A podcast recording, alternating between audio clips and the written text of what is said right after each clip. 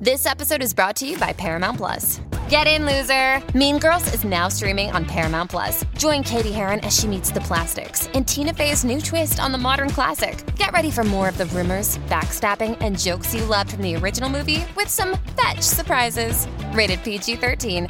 Wear pink and head to ParamountPlus.com to try it free. TBS Podcast 皆さん、 こんにちは。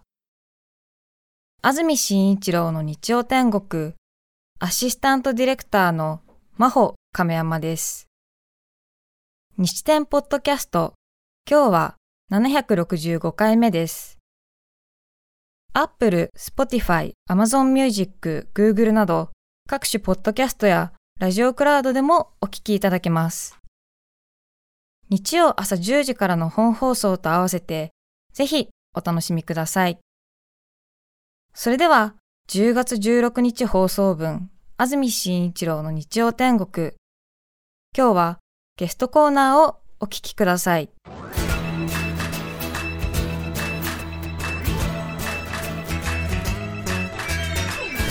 安住紳一郎と石田ゆり子の日曜天国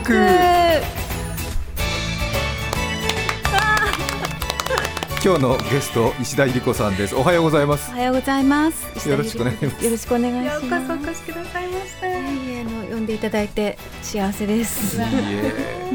石田ゆり子さんラジオたまに聞いてくださってて、はい。このタイトルコールがどうしてもやりたかったんですって。ちょっと変わってますよね。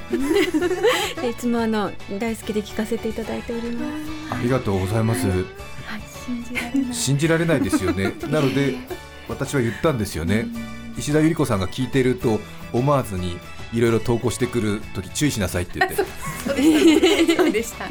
そんな。出ると思って投稿すると違うよっていうことですよね。今年の6月石田ゆり子さんのラジオ番組 JWAVE リリーズトーンにお誘いいただき私お邪魔してきたんですけどもその時にいろいろ話聞きましてはいたまに聞いてくださってるということで。あのいつも聞いてます。本当に。だから不思議な気分です。あのお会いできて生で。安住さんがあのえスーツを着てらっしゃることにびっくりしたんです。い。つもちゃんとしいやあの土曜日から仕事がつながってるんで、あその時。土曜日のままですか？あとあのゲストが芸能界の先輩の時はなるべくちゃんとした格好ということなんですけど敵です。いいえ。ただもうワイシャツがしわくちゃなんですけど。さて石田ゆり子さんのプロフィールです東京都のご出身1988年 NHK ドラマ「海の無理節」でデビュー。はい。主な出演作に映画「さよならいつか痛む人」ドラマ「不機嫌な果実」「ドクター孤島診療所」「逃げるは恥だが役に立つ」スタジオジブリ映画「もののけ姫」「国立小坂」からで声優も務めるなど話題作に多数出演されています。昨年末からは音楽活動を始め今月26日には初のミニアルバム「リトルソング」が発売されます。もうドラマ映画の出演はずーっと続いてますよね。そうですね。35年ぐらいやってますね。ねはい。いやでも全然あの未だにやっと慣れてきたなっていう感じで。あの本当にそんな感じなんです。もうこんな年になってますけど。はい。ご自身的には35年はい。続くとは思わずに。そうですね全然思ってなかったですね。あの20代中盤ぐらいできっと私は辞めるんだろうなって最初は思っていました。ははい。でもこれまでずっともちろん求められてというところ強いと思いますけれども続けてこられてはい。35年続けるってなかなかですよね。ねえ、うん。いや普段そういうふうに考えないんですけれど、まあ、18からやっているのでえ本当に35年、びっくりですね。はい、また決してねこうおごることなく、そうですね。うん、選ぶることなくっていうね。だってもう現場に出るとねはい、一番一番のベテランということに、え そうですね。大体もう自分が一番年上えってこと多いですね。はい、ですよね、でも決してこうなんかねええ。選ぶるわけでもなく。そういや選ぶる選ぶり方がよくわからないです なので若い人たちにえ仲良くしていただこうという気持ちであのいます。そうですか、はい。またねこの温和な雰囲気あとね穏やかなこう功績お話の仕方ね。はい。もう本当になんか教祖様みたいなところありますけども。本当にそうです。とんでもないです。とんでも今緊緊張していて。えーこうですけど、もうご存知のように私ちょっと変な人間なので。ああのまあいいです。はいどうぞおすすめてください。そう、私のことは気にせず、うんはい、気にせずあのいつも通りにやっていただければ。あの西田さんお言葉ですけど、ゲストをお迎えしてゲストを気にせずコーナー進行したらおかしなことになりますよいや私あの普段いつも聞いてるのでこうなんか自分がこの空気の中にいるっていうのがこうむしろどうしていいか今えー。わからないでございます。いやいやいやいや、はい。もう皆さん楽しみにしてましたんでぜひ。いやいやね。ありがとうございます。本当面白い方ですよね。どうしたらこういう穏やかな性格ね仕事ぶりになるのかなと思いますけれども、ね、結構ねあの勉強熱心なんですけどちょっとなんかそのポイントがずれてたりして私も6月に石田さんの番組にお邪魔した時にすごくなんか私のことを調べてくださってすごく嬉しかったんですよ、そして番組始まったらこうリングノートをこうめくり始めたんで、これは石田さん今回相当やるのかなと思ってそれでいやー今日はいろいろ聞きたいことがありましてずっといろいろ準備してきたんですけど、一番聞きたいのはこれですねなんて言ってどんな質問来るのかなと思ったら石田さんからのクエスチョン一番最初安住さんはどんなお菓子が好きですか？一晩悩んだっていうから一体どんな質問来るんだろうと思ったらでそれを別に笑わすつもりじゃなくていきなり繰り出してきたんで私もこれは真剣に向き合わなきゃいけないなと思ったんで シュークリームですと答えました。そう。シュークリーム。んあとなんだろう金つばっておっしゃってたような気はがい。しました。ねあれは何だったんですか？うーん。あの何でもないことを聞くっていうのが自分のテーマなんです。あ失礼しました。あえて。そうですね、あえてですね。あえて、えだ誰も聞かないようなことをポッと聞くっていう。えええ10月26日にはい。リリーアルファベットでゆりですよね。はい。LILY という名前でアルバムを発表ということで歌の挑戦ははい。初めてなんですか、そうなんです。意。外ですね。いやーそうそうですね。なんか歌をやりませんかっていうのがこう当たり前の時代がはい。昔ありましたが、え。その時全くやる気がなくてでもこの年齢になってはい。その音楽をやってみます、見ないかっていう周りからのこええ。う声があったりして。で大橋トリオさんが作曲をしてくださるっていうのがすごく私大きくてあええ。の大好きだなので、それでやることになりました。えそうですか。はい、しかもリリーという名前ではい、最初発表したんで、はい、石田ゆり子さんだって発表してなかったんですよね。そうです。誰も聞いてほしくなかったんです。本当にもう、誰も誰だろうこの人はって思ってほしかったのと、え石田ゆり子って言われたらこうちょっと身身構えるというか、うん。なんか先入観が生まれるので、ええ。誰だかわからないっていう人になりたかったんです。えはい、ええ。はい、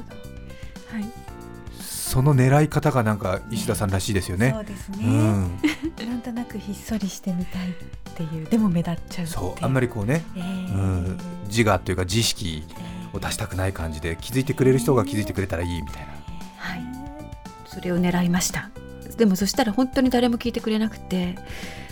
あのほとんど誰からも反応がなくてなんかそれはそれでですねあれ？ちょちょっとまあそれはそれでなんか寂しいんですよ。あの人ってわがままなんですけど。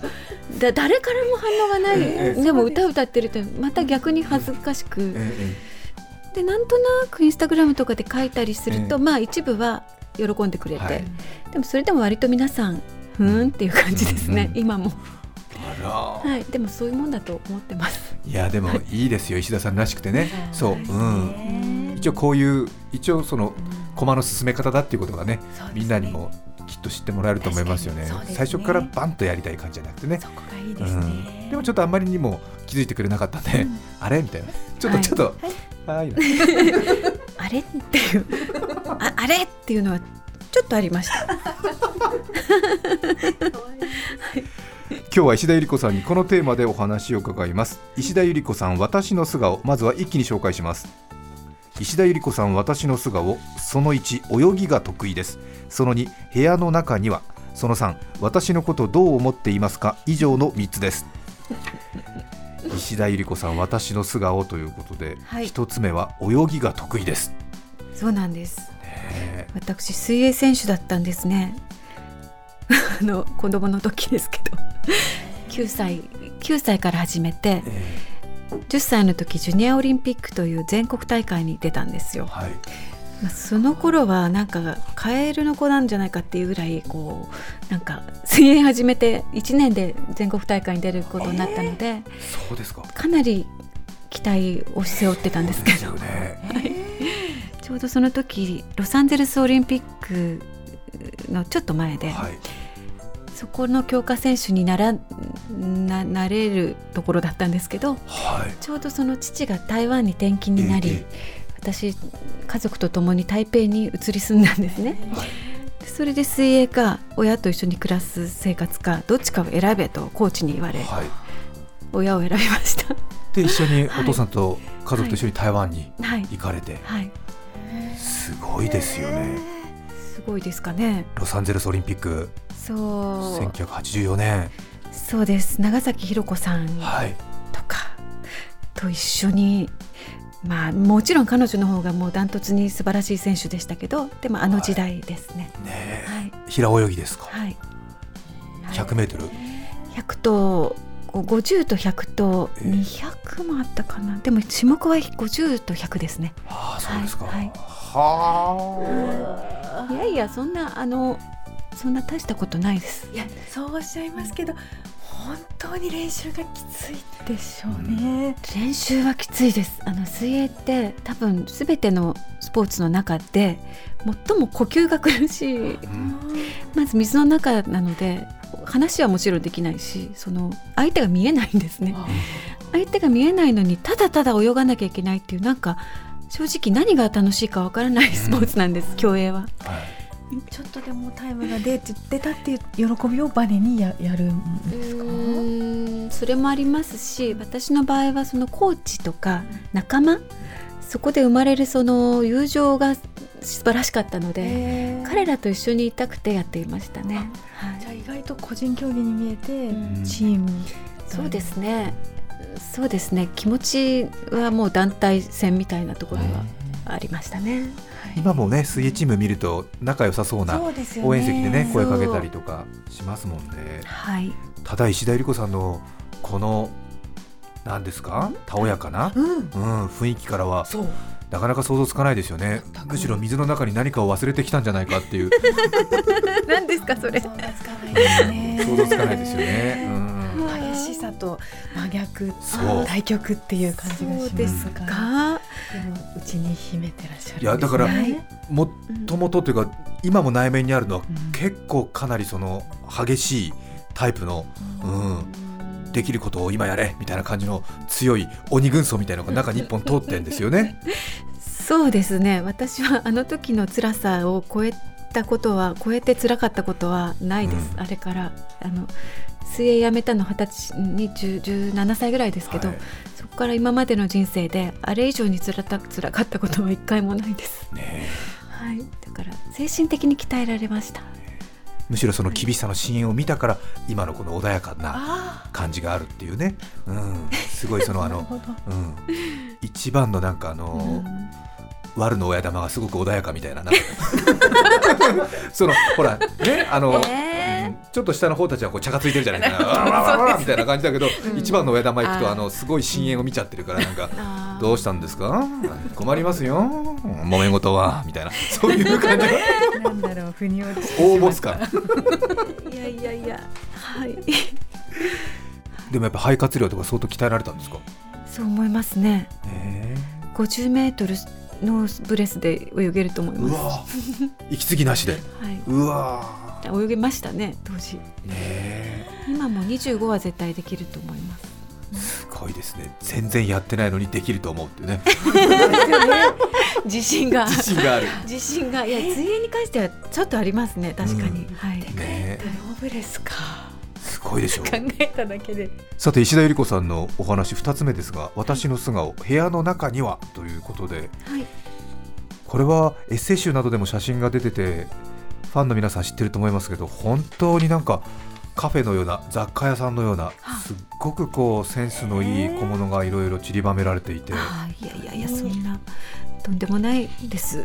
あとははい。照明がすごく、はい。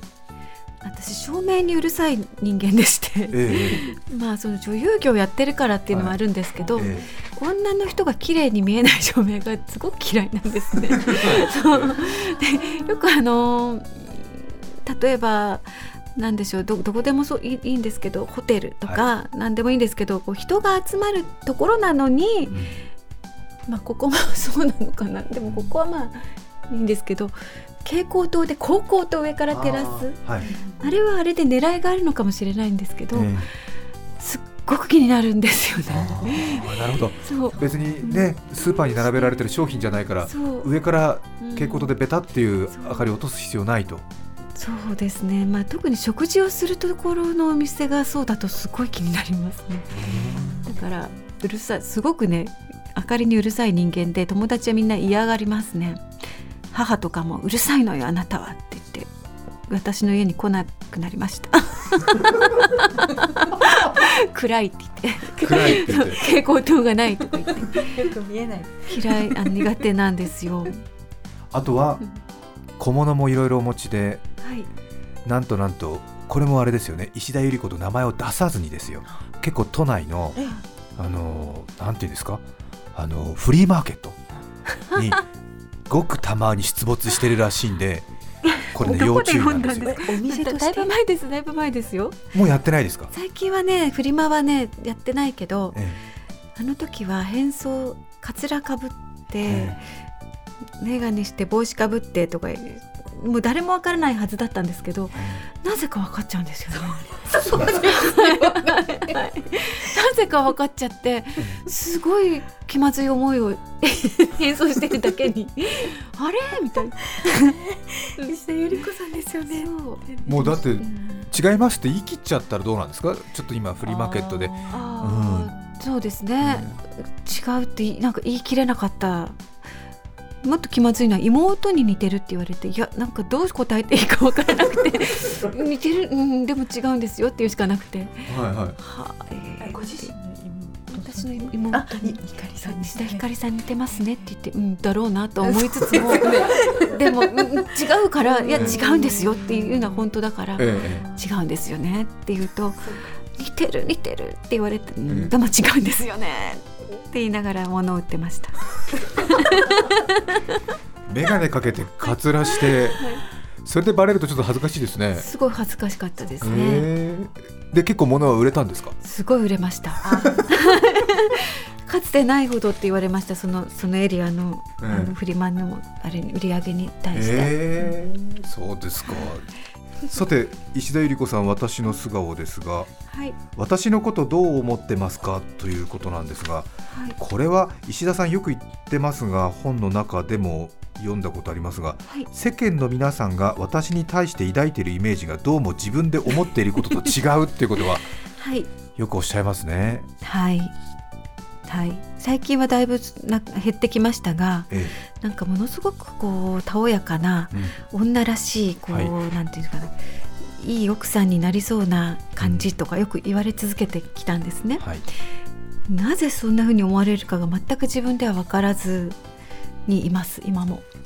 はい。自分の中ではどういう性格だっていう認識なんですか？うーん。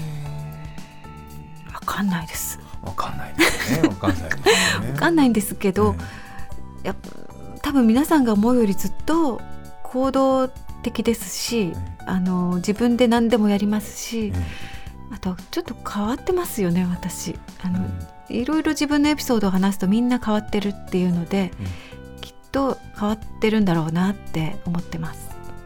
な何がですよね。いえいえいえ。何がって思われるでしょうけどえー、などう話せばいいですかね？やっぱりあのエピソードじゃないですかね。え？靴下を冷蔵庫に入れてたエピソードじゃないですかね。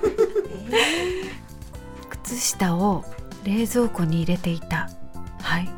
その通りなんです。ああのいやこれはあの多分疲れすぎてて入れたんだと思う。記憶にないので。疲れてたんですね。すっごい疲れてて、え私の今日履こうとしている靴下がないはい。と思ってこうあっちこっち探してもうどうしようと思ってなんとなく冷蔵庫開けたらきちんと畳んで入ってたんですね。冷えて冷え冷えになってて。まあびっくりはしましたけどなんか私大丈夫かなってその時思った。それは疲れてたんですね、そう。うん。普段は入れてないですよ。そうですよ間違ねえちゃった。あとははいかなりアクティブな方で、はい。車の運転なんかもご自身ではい。されて結構長距離のドライブとか。はい。そうですか。あのーはい。私自分の移動は全部一人であのプライベートな移動は自分で運転してどこでも行くんですけすどごいですね。はい。あのー車の持つ可能性というものにをあの詰めることが割と好きでして。車の性能を突き詰める、性能っていうかえ車って思い立ったらどこにでも行けるっていうのがはい。まあ醍醐味でしょ？ええ。車を持つ。はい。で、まあ、だちょっと前のお話えですけれど、前の話ですけど私はある時突然真夜中によし行けるとこまで行ってみようって 思ったんですよ。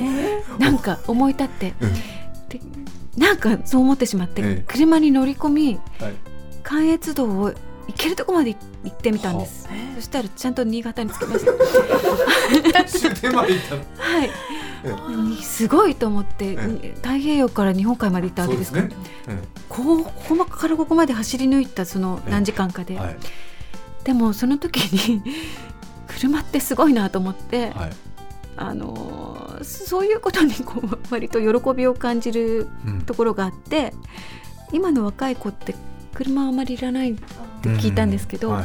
こういう喜びもいらないのかな？って、だってそういうことって皆さん思いつかないですか？しないですね。帰り辛くなかったじゃないですか帰りづらかったです。ですよね。帰りづらかった。でもゆっくりゆっくりいろんなサービスエリアに寄りながら楽しく帰ってきました。名産をいろいろ見ながら各地の。はい。今度ぜひあの名古屋方面に行きたい。行きたいんですよ私は。こっち下の方に。うん。そうすると最終的には瀬戸内海とかに着くでしょ？頑張れば。ですね。えでフェリーに乗ればあの九州行けるじゃないですか、えはい夢ですね。夢ですね。夢ですね。あとは幼少期の頃はお兄さんもいらっしゃったんで、はい。結構じゃあ3人兄弟ではい。賑やかなそうでご家庭すねで、そうなんです、うん。あの兄と妹がいましてはい、兄は年子で一つしか年が変わらないそうではい、え私は真ん中なので、はい。い、つもこうあの真ん中の真ん中って辛いんですよ、こうお姉さんって言われたり妹って言われたりするので、それでこう変な自立心が早かったです。自立するのが早かった。です、はい。あとははしゃいだり泣いたりするのが苦手だった一面でうん。幼少期の会話はしりとりで行うなど。これ何ですか？違う違う間違って間違った情報。間違ってる。いやあの何ですかそれ？えっ、とね確かにね上手にはしゃいだりとか、はい。その大人が喜ぶ子供像みたいな感じを演じることができなかったんですね。はで割と か変わった 子供だったので自分の中で遊びを見出すのが得意だったんでい、す。一人遊びが。そう。で今日はうん。後ろ向きに歩いてみよう。は一日中後ろ向きで 学校から帰ってみよう、え危ないので真似しないでいただきたいんです。そういうとかあとは永遠に息を息を止めてどどこまで歩けるかとかはい。今日は丸い石だけ拾拾いながら丸い石だけを拾って帰ろうとかあえ さっきのしりとりはえはい。友人としりとりだけでどこまで話ができるかっていうそのしりとりだけしか話せない一日っていうのを作って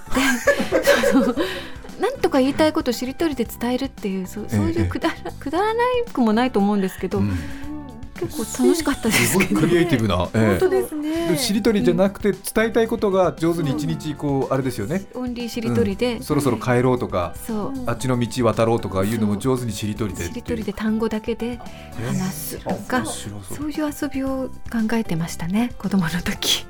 ねえ。ちょっとやっぱり石田ゆり子像が揺らぐでしょ。が 多分がっかりされて好きになります。ね、ええ。そうですよね。両極端ですよね、はいそう。本当にますますね、ええ。でもい今はさすがにあんまりしないですしりとりはそうですか。いやむしろやっててほしいですね、ね 今もマネージャーとはしりとりであのいろいろ業務連絡してるんですなんて言ってメールになりましたけどねなんて。前に進まない。言っていいですよね。うんすごくいいですよね、え飲みながらしりとりとかね。ね。しりとりってね奥深いですよ。ーそうですよ、じゃあこの後、はい。石田ゆり子さんリリーさんのお歌いになった歌を紹介したいと思うんですがなんとかこの紹介までちょっとしりとりでいけませんかね、えー、えそれなかなか高度な技ですね。ー、そうですね。えー、っとリリーさんの歌だよ 良い仕上がりだそうですね。ね。え そうでもないよ。こういう感じでいいんですこういう感じでいいですか？こういうイメージじゃなくていいですね。もうしょうがないので。はいねえねえねえ。うん。そうでもないよ。そうでもないよ。ですね。よよ。なんとかち地を入れてくださいねそのうちね。よよそうでもそうでもないよ。よろしくお願いします。すすすす好好きになる好。きよ好きになっヨガをなっちゃう。なだ難しいですねこれ、えすすもういいです普通で普通にお願いしたいです、10月11月 NHK みんなの歌にもなっています。リリーで小さな歌お聴きください。著作権使用許諾申請をしていないため、楽曲は配信できません。引き続き、ゲストコーナーをお聞きください。改めまして今日の日曜天国はゲストに石田ゆり子さんをお迎えしています。今お聴きいただいている曲も収録された石田ゆり子さんの音楽プロジェクトリリー初のミニアルバムリトルソングは10月26日水曜日に発売です。DVD ミニ写真集ステーショナリーセットなどがついたスペシャルパッケージ仕様は税込6600円。オリジナル曲すべてリリーこと石田ゆり子さんが作詞を担当している珠玉の一枚です。お近くの販売店やインターネットからご予約ください。ほとんどの曲を作詞されてらっしゃるということですけども、はい。そうなんです。もう作詞をやってみませんかと言われはい。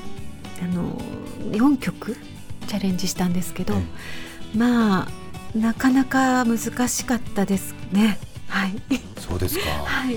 石田さんは本当に言葉をチョイスする作業にすごい時間をかける方でいつもねそれはお話ししてて思うんですよね。決してそのあの違ったニュアンスの言葉を選択しないのですごいなとは思って私たちの業界の中では有名なんですけれども、知りませんでした。そううん、と思いますよね。そう思いますね、うん。思いますよね、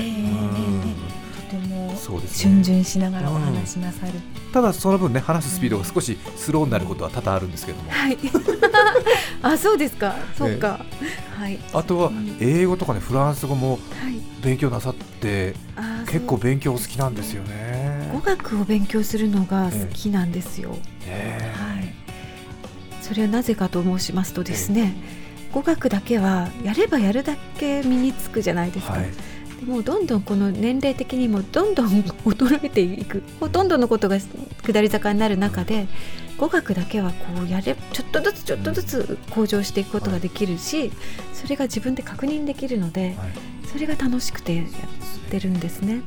できるようになったことを実感すると嬉しいですよね。こうレストランですね。あの予約取ってないのにテーブルをきちんとあの自分の好きなところに取ることができたとかね、うん。そうですね、え。そうなんです。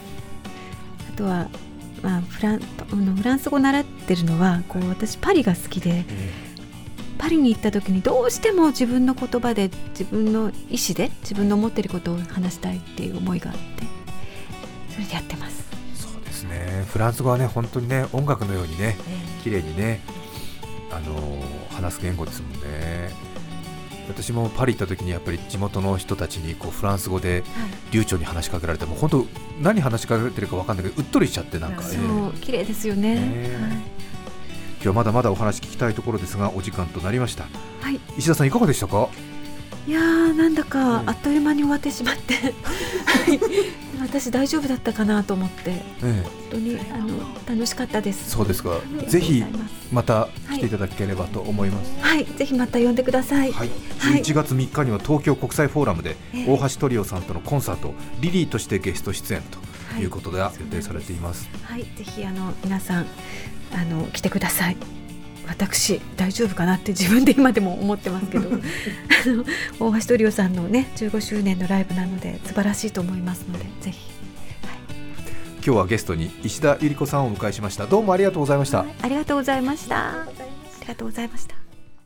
10月16日放送分、安住紳一郎の日曜天国、ゲストコーナーをお聞きいただきました。それでは、今日はこの辺で失礼します。安住紳一郎の日曜天国。出る杭は打たれる。出る台は自分で打ちたい。朝一でパチンコ店に並ぶあなたに TBS ラジオ FM905 AM954